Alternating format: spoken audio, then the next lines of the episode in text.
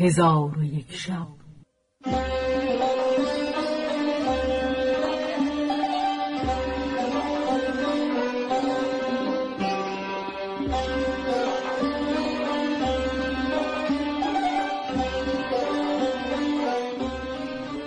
داستانهایی برآمده از ژرفای تاریخ و تمدن و فرهنگ مشرق زمین.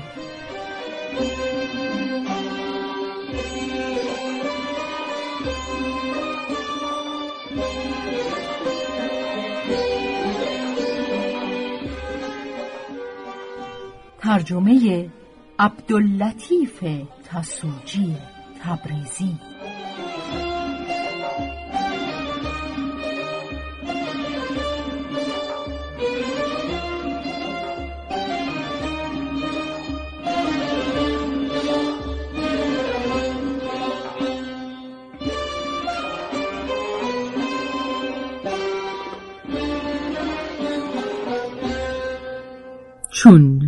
شب یکصد و پنجاه و سوم برآمد.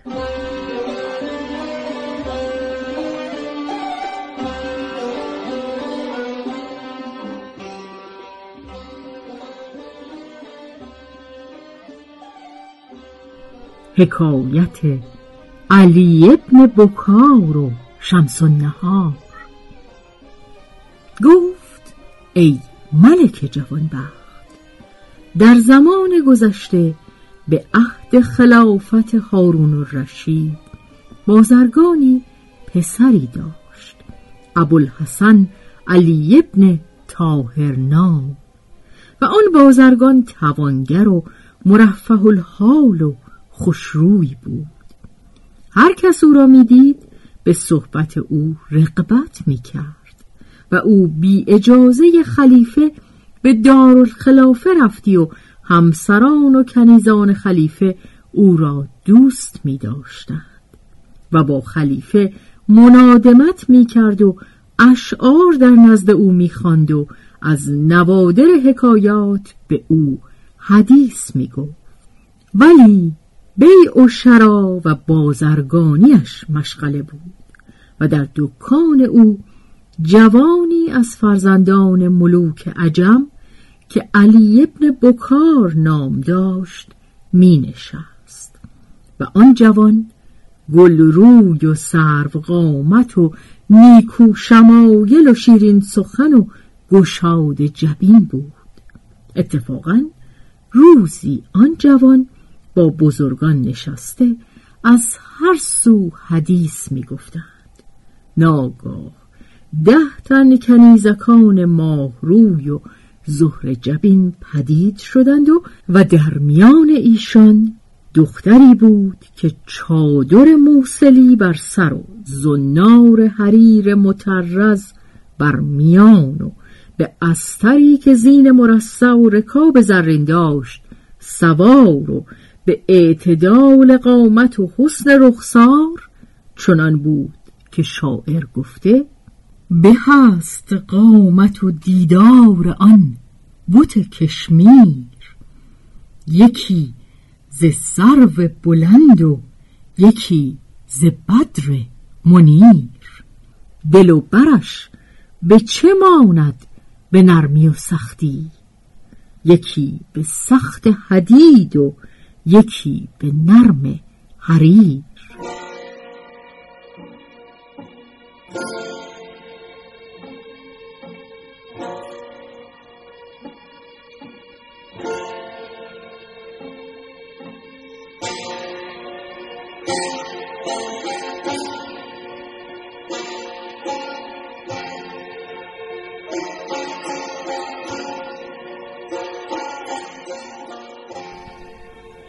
دخترکان به دکان ابوالحسن برسیدند. آن بدر منیر از استر به زیر آمد و در دکان ابوالحسن بنشست و او را سلام کرد.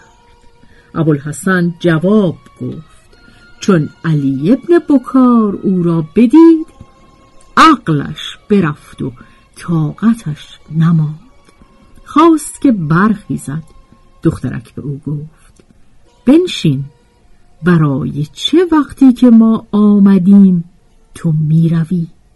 علی ابن بکار گفت ای خاتون به خدا سوگند از آنچه دیدم همی گریزم که شاعر گفته خواهی که مبتلا نشوی دیده ها بدوز. پیکان عشق را سپری باید آهنین. دخترک چون این سخن بشنید تبسم کرد و به ابوالحسن گفت این جوان چه نام دارد و از کدام شهر است؟ ابوالحسن گفت این جوان غریب است و نامش علی ابن بکار پسر ملک عجم است و غریبان را گرامی داشتن بر همه کس فرض است. دخترک گفت هر وقت که کنیز من نزد تو بیاید این جوان را به نزد من آر. پس دخترک برخواسته برفت. و اما علی ابن بکار بی خدانه نشسته بود. نمی‌دانست که چه می‌گوید. چون ساعتی برفت کنیز آن ماه روی به نزد ابوالحسن آمد و گفت خاتون تو را و آن جوان را همی خواهد. ابوالحسن برخواسته با علی ابن بکار به سوی قصر هارون الرشید روان شدند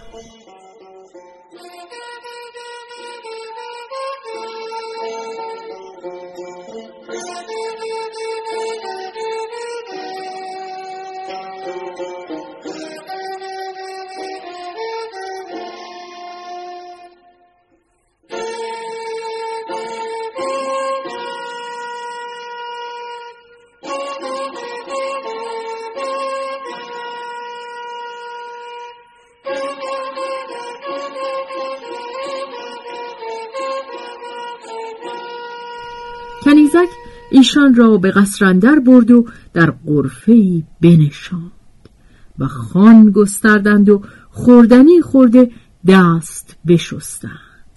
آنگاه کنیزک ایشان را به قرفه جداگانه برد که فرشهای گوناگون از حریر و دیبا بدانجا گسترده و به گوهرهای گرانبهایش زیور بسته بودند.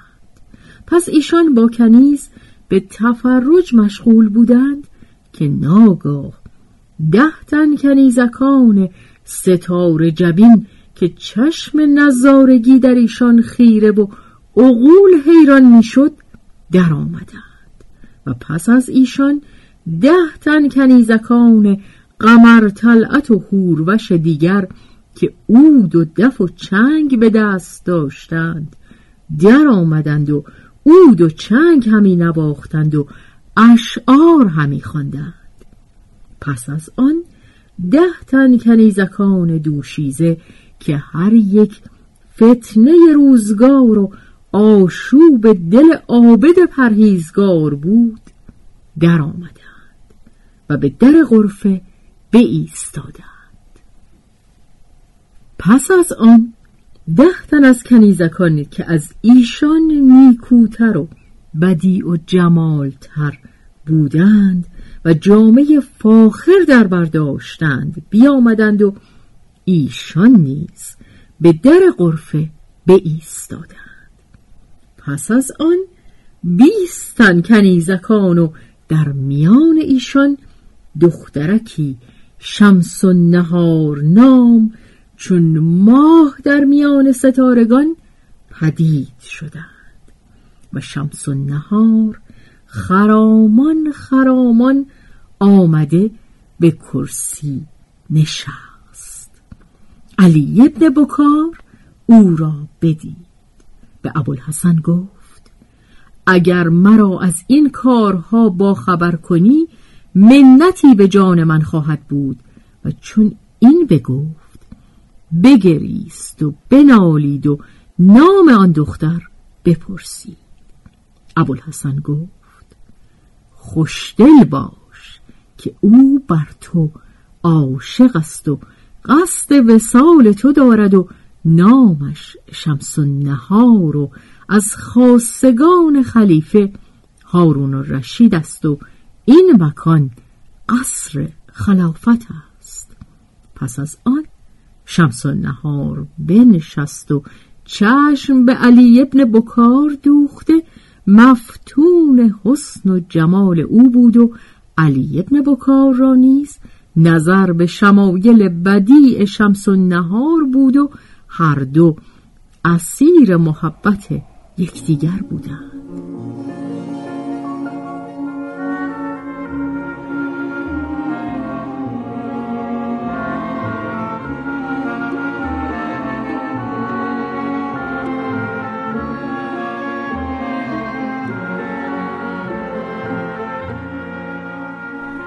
شمس النهار کنیزکان را فرمود که هر یک در مقام خود به کرسی بنشستند. آنگاه شمس النهار ایشان را نقم پرداختن فرمود. یکی از ایشان تارهای اود را محکم کرده این ابیات برخواند. گر کسی سرو شنیده است که رفته است این است. یا سنوبر که بناگوش و برش سیمین است.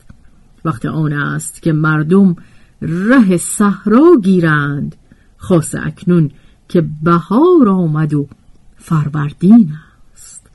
چمن امروز بهشت است تو در مینایی تا خلایق همه گویند که هورالعین است. علی ابن بکار را طرب و نشاط روی داد و به کنیزک گفت از این نمت اشعار بیتی چند دیگر نیز بخوان. کنیز تارهای اود به حرکت آورده این ابیات نیز برخواند. درخت قنچه برآورد و بلبلان مستند. جهان جوان شد و یاران به عیش بنشستند. بساط سبزه لگت کوب شد به پای نشاط ز بس که عارف و عامی به رقص برجستند. کسان که در رمضان چنگ و نی شکستندی نسیم گل بشنیدند و توبه بشکستند. چون کنیزک ابیات به انجام رسانی شمس نهار به کنیزک دیگر گفت تو نیز بخوان. پس کنیزک به طرب آمده چنگ بنواخت و این ابیات برخواند. گلبنان پیرایه بر خود کرده اند بلبلان را در سما آورده اند. خیمه بیرون بر که فراشان باد فرش دیبا در چمن گسترده اند. ساقیان لاعبالی در تواف هوش میخاران مجلس برده اند چون شمس النهار خواندن کنیزک بدید خمیازه بکشید و با طرب و نشاط کنیزک دیگر را خواندن فرمود.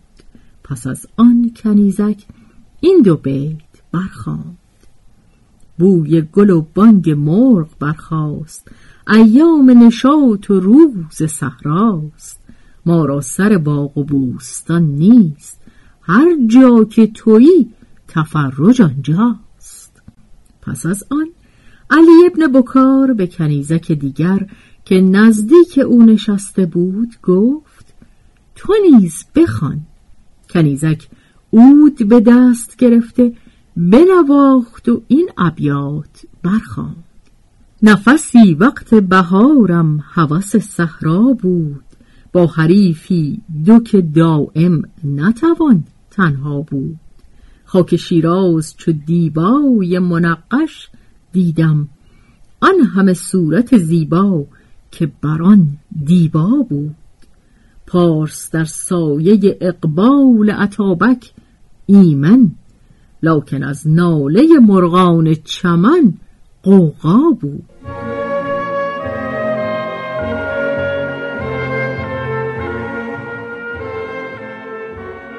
چون ابیات به انجام رسانید علی ابن بکار سرشک از دیده روان ساد چون شمس نهار گریستن او را بدید آتش عشقش شولور گردید و شوق محبت قرارش ببرد. در حال از فراز کرسی برخواسته پیش علی ابن بکار آمد و او را در آغوش کشید و او نیز دستها به میان شمس نهار کمر کرد و هر دو بی خود بیافتادند کنیزکان برخواسته ایشان را برداشتند و به خلوتگاهشان برده گلاب بر ایشان همی فشاندند تا به هوش آمدند. شمس نهار به ابوالحسن بازرگان گفت از خدا همی خواهم که مرا زنده گذارد تا تو را پاداش نیکو دهم. پس از آن شمس نهار رو به علی ابن بکار کرده گفت ای خاجه بدان که محبت و عشق و شوق من بر تو صد هزار چندان است که تو را با من ولی ما را جز شکیبایی چاره نیست علی ابن بکار گفت ای خاتون مرا با تو جمع آمدن دشوار است و آتش شوق من محال است که فرو نشیند و مهر تو از دلم به در نخواهد رفت مگر اینکه روان از تن برود. چون این بگو بگریست و آب دیده را چون باران فرو ریخت. شمس نهار از گریستن او بگریست. ابوالحسن گفت به خدا سوگند که من در کار شما شگفت ماندم و در حالت شما حیرانم که اگر کار شما در وصل چنین باشد در جدایی چسان خواهد بود؟ اکنون وقت گریستن نیست بلکه هنگام شادی و نشاط پس شمس نهار کنیزکی را اشارت کرد برفت. چون باز آمد خدمتگزاران با او بودند که ماعده های نقره و زرندود پر از همه گونه خوردنی ها بیاوردند و ماعده ها فرو چیدند شمس نهار لقمه خود می‌خورد و لقمه به دهان علی ابن بکار می نهاد تا سیر شدند و ماعده ها برچیده شد. آنگاه دست ها شسته خود را با گلاب معطر ساختند. پس از آن تشتی عقیق پر از باده انگوری بیاوردند.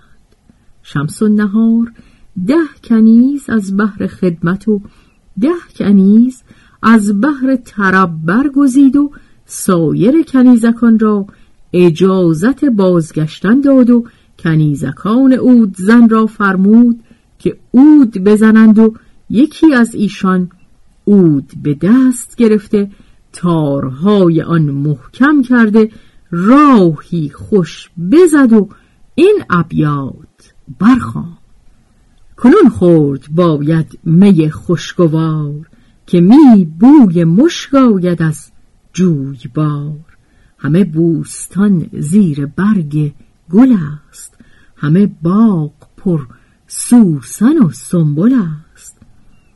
گرازنده آهو به راغندرون نوازنده بلبل به باغندرون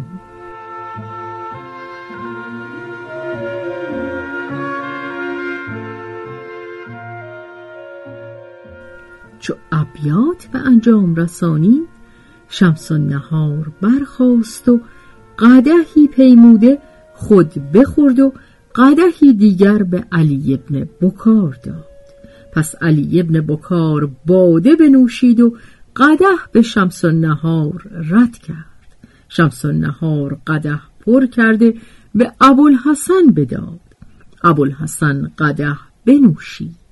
پس از آن شمس نهار اود بگرفت و گفت که به قده من دیگری شعر نسراید که من خواهم سرود. پس تارها را محکم کرده این دو بیت برخوان. ز بهر عید نگارا همی چه سوزی اود چرا شراب نپیمایی و نسازی اود قده به دستم و آواز چنگ بر دوشم به از نگین سلیمان و نقمه داوود. علی ابن بکار و ابوالحسن چون آواز شمس نهار شنیدند از طرب پریدن گرفتند و به لحو و لعب مشغول بودند که کنیزکی بیامد و از بیم همی لرزید. گفت ای خاتون اینک خلیفه با عفیف و مسرور به در سرا رسیدند. چون حاضران سخن کنیزک بشنیدند نزدیک شد از بیم هلاک شوند. ولی شمس نهار بخندید و گفت حراس مدارید.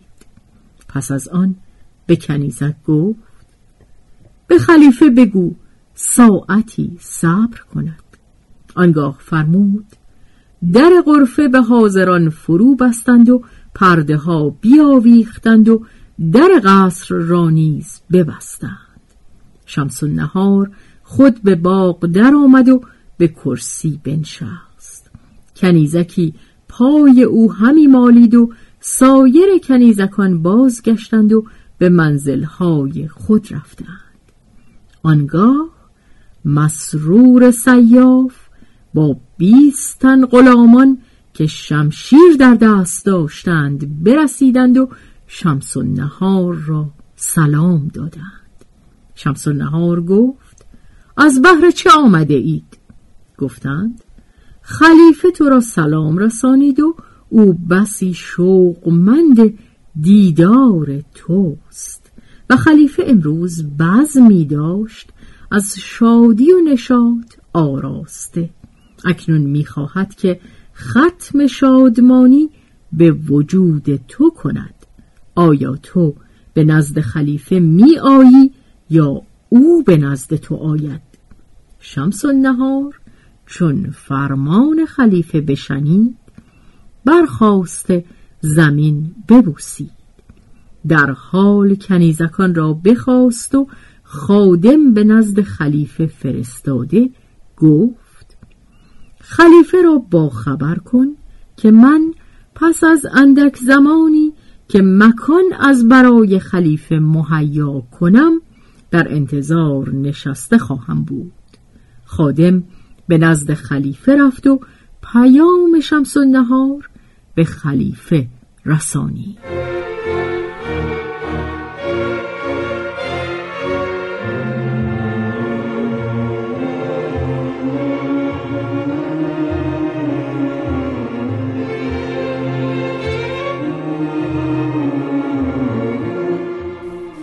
و اما شمس نهار برخواسته به نزد معشوق خود علی ابن بکار رفت و او را به سینه خود چسبانیده وداعش کرد. علی ابن بکار بگریست و گفت ای خاتون این چه ودایی است؟ خدا مرا شکیبایی دهد که من در جدایی تو هلاک خواهم شد. شمس نهار گفت به خدا سوگند که جز من کس هلاک نخواهد شد. راز من به زودی آشکار خواهد شد و به هلاک اندر خواهم افتاد. خاصه امشب که به خلیفه وعده داده اما از این کار به خطری بزرگ خواهم افتاد. زیرا که با محبتی که مرا با توست و افسوسی که در جدایی تو خواهم خورد چگونه توانم نقمه پردازم و با کدام دل با خلیفه توانم نشست و با کدام زبان با خلیفه سخن خواهم گفت؟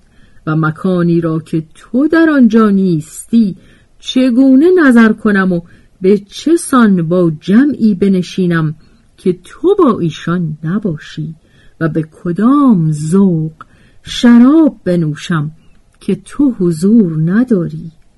ابوالحسن به شمس نهار گفت حیرت به یک سو بنه و شکیبا شو و امشب از منادمت خلیفه قفلت مکن و سستی بر او آشکار مساز.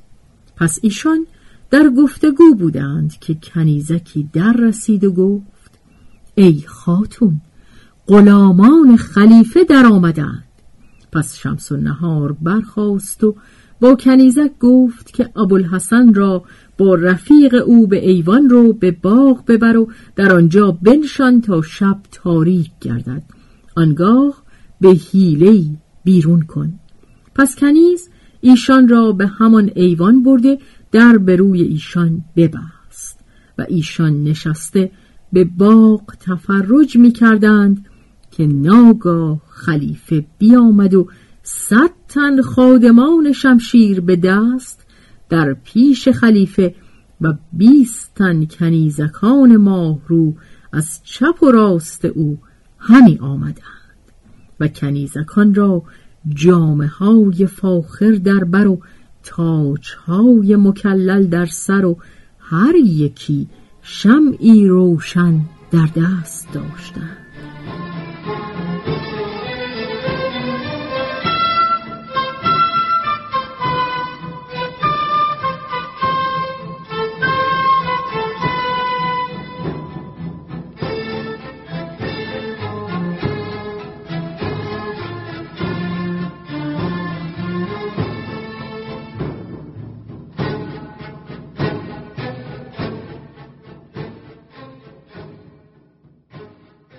پس شمس نهار با کنیزکان برخواسته خلیفه را استقبال کردند و در پیش خلیفه زمین ببوسیدند و با خلیفه همی آمدند تا خلیفه به کرسی بنشست و خادمان و کنیزان به دور او صف کشیدند و شمها روشن بود و دف و چنگ و عود همی زدند. آنگاه خلیفه بعضی را اجازه بازگشتن داد و بعضی را نشستن فرمود و شمس نهار به کرسی در پهلوی کرسی خلیفه بنشست و با خلیفه در حدیث پیوستند و همه اینها را ابوالحسن و علی ابن بکار می دیدند و می شنیدند. ولی خلیفه ایشان را نمی‌دید.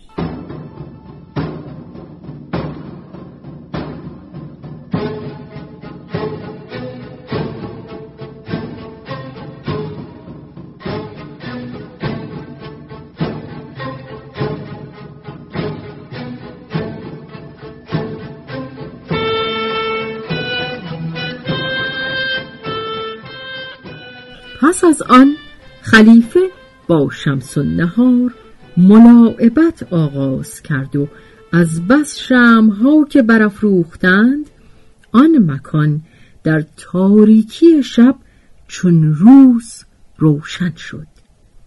پس از آن ساقیان ساغرهای شراب به کف گرفتند. ابوالحسن گفت تا اکنون چونین مشربه های گران قیمت ندیده ام. و اینها گوهرهایی هستند که نام اینها را نشنیده ام.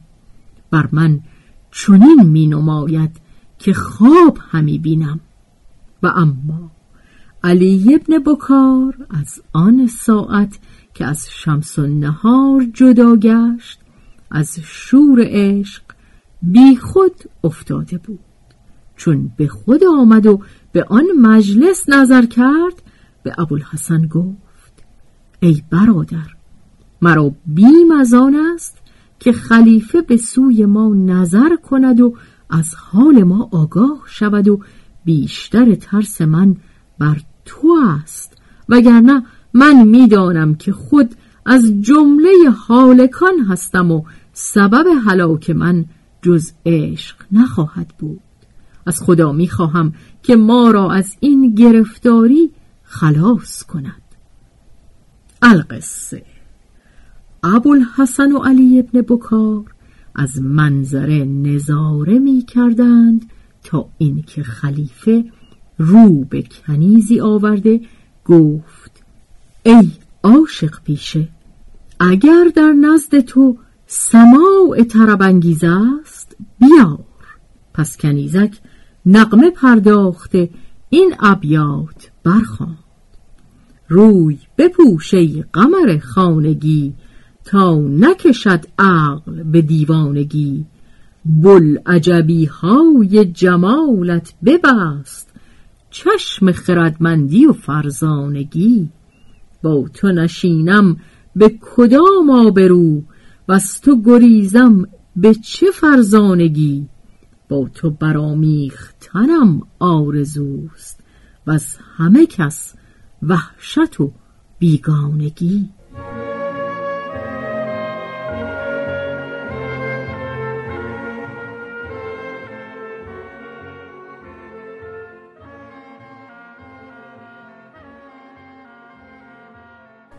چون شمس و نهار ابیات بشنید از فراز کرسی بی خود بیفتاد کنیزکان برخواسته او را برداشتند.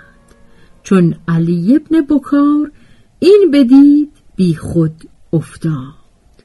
ابوالحسن گفت سبحان الله قضا عشق را در میان شما دو نیمه بخش کرده.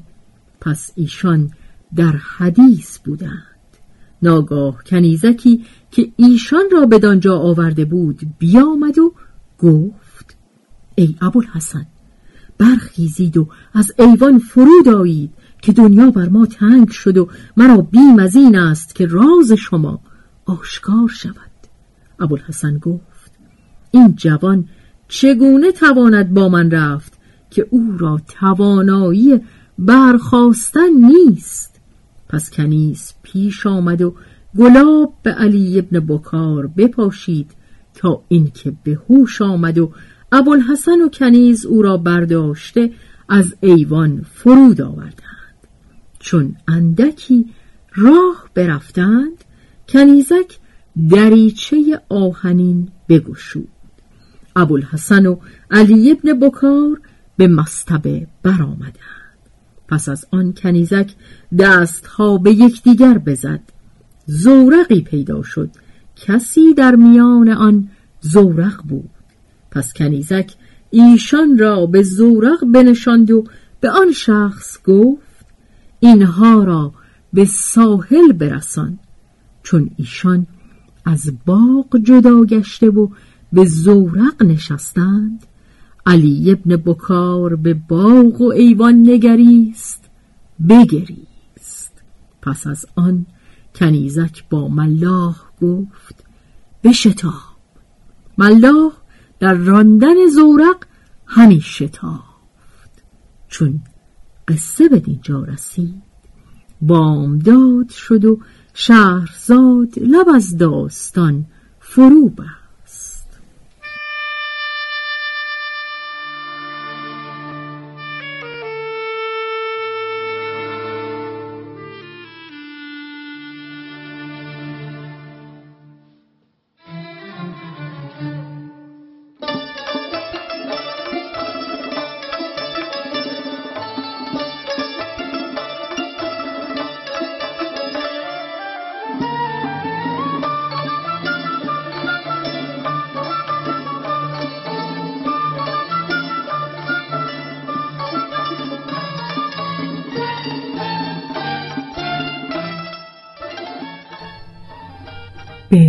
روایت شهرزاد فتوهی. تنظیم از مجتبا میرسمیعی.